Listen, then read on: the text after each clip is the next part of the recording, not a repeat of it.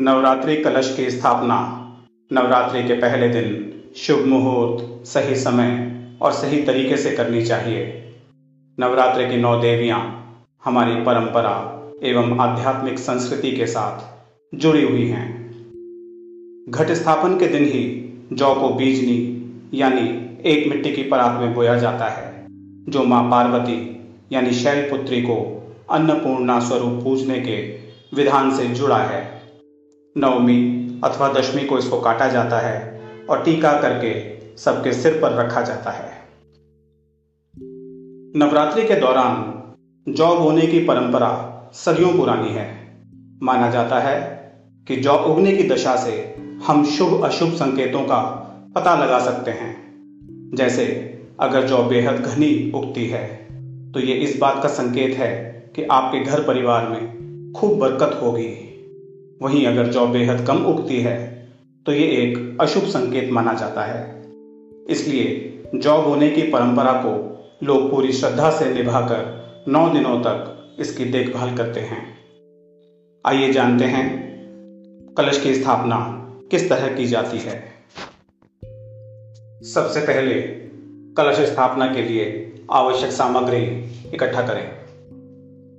जैसे जौ बोने के लिए मिट्टी का पात्र, साफ़ मिट्टी मिट्टी का एक छोटा घड़ा, कलश को ढकने के लिए मिट्टी का एक ढक्कन, गंगा जल, सुपारी, एक या दो रुपए का सिक्का, आम की पत्तियाँ, अक्षत यानी कच्चे चावल, मौली, जौ, चाहे तो इत्र भी रख सकते हैं, फूल और फूल माला नारियल, लाल कपड़ा अथवा लाल चुन्नी और दूरवा।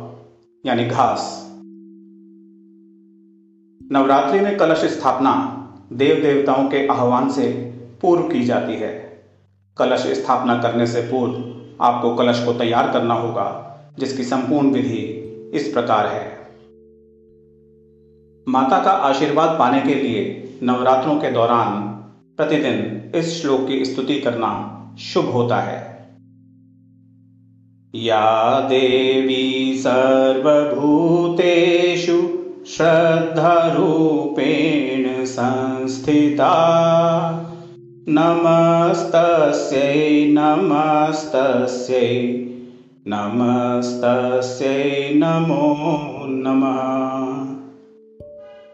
इस मंत्र के साथ नवरात्र के पहले दिन अपराह्न में घट स्थापन, यानी पूजा स्थल में तांबे अथवा मिट्टी का कलश स्थापन किया जाता है, जो लगातार नौ दिनों तक एक ही स्थान पर रखा जाता है। मिट्टी का पात्र लेकर उस पर कुमकुम से स्वास्तिक बनाएँ। सबसे पहले मिट्टी के बड़े पात्र में थोड़ी सी मिट्टी डालें और उसमें जौ डाल दें। अब इस पात्र में दोबारा थोड़ी मिट्टी और डालें और फिर बीज डालें। उसके बाद सारी मिट्टी पात्र में डाल दें और फिर बीज डालकर थोड़ा सा जल डालें। अब कलश और उस पात्र की गर्दन पर मौली बाँध दें साथ ही तिलक भी लगाएँ। इसके बाद कलश में गंगा जल भर दें। इस जल में सुपारी, इत्र, दूरवा, अक्षत और सिक्का भी डालें। अब इस कलश के किनारों पर पाँच अशोक के पत्ते रखें और कलश को ढक्कन से ढक दें। अब एक नारियल लें और उसे लाल कपड़े या लाल चुन्नी में लपेट लें। चुन्नी के साथ इसमें कुछ पैसे भी रखें। इसके बाद इस नारियल और चुन्नी को रक्षा सूत्र से बाँध दें। तीनों चीज़ों को तैयार करने के बाद सबसे पहले ज़मीन को अच्छे से साफ़ करके उस पर मिट्टी का जौ वाला पात्र रखें। उसके ऊपर मिट्टी का कलश रखें और फिर कलश के ढक्कन पर नारियल रख दें।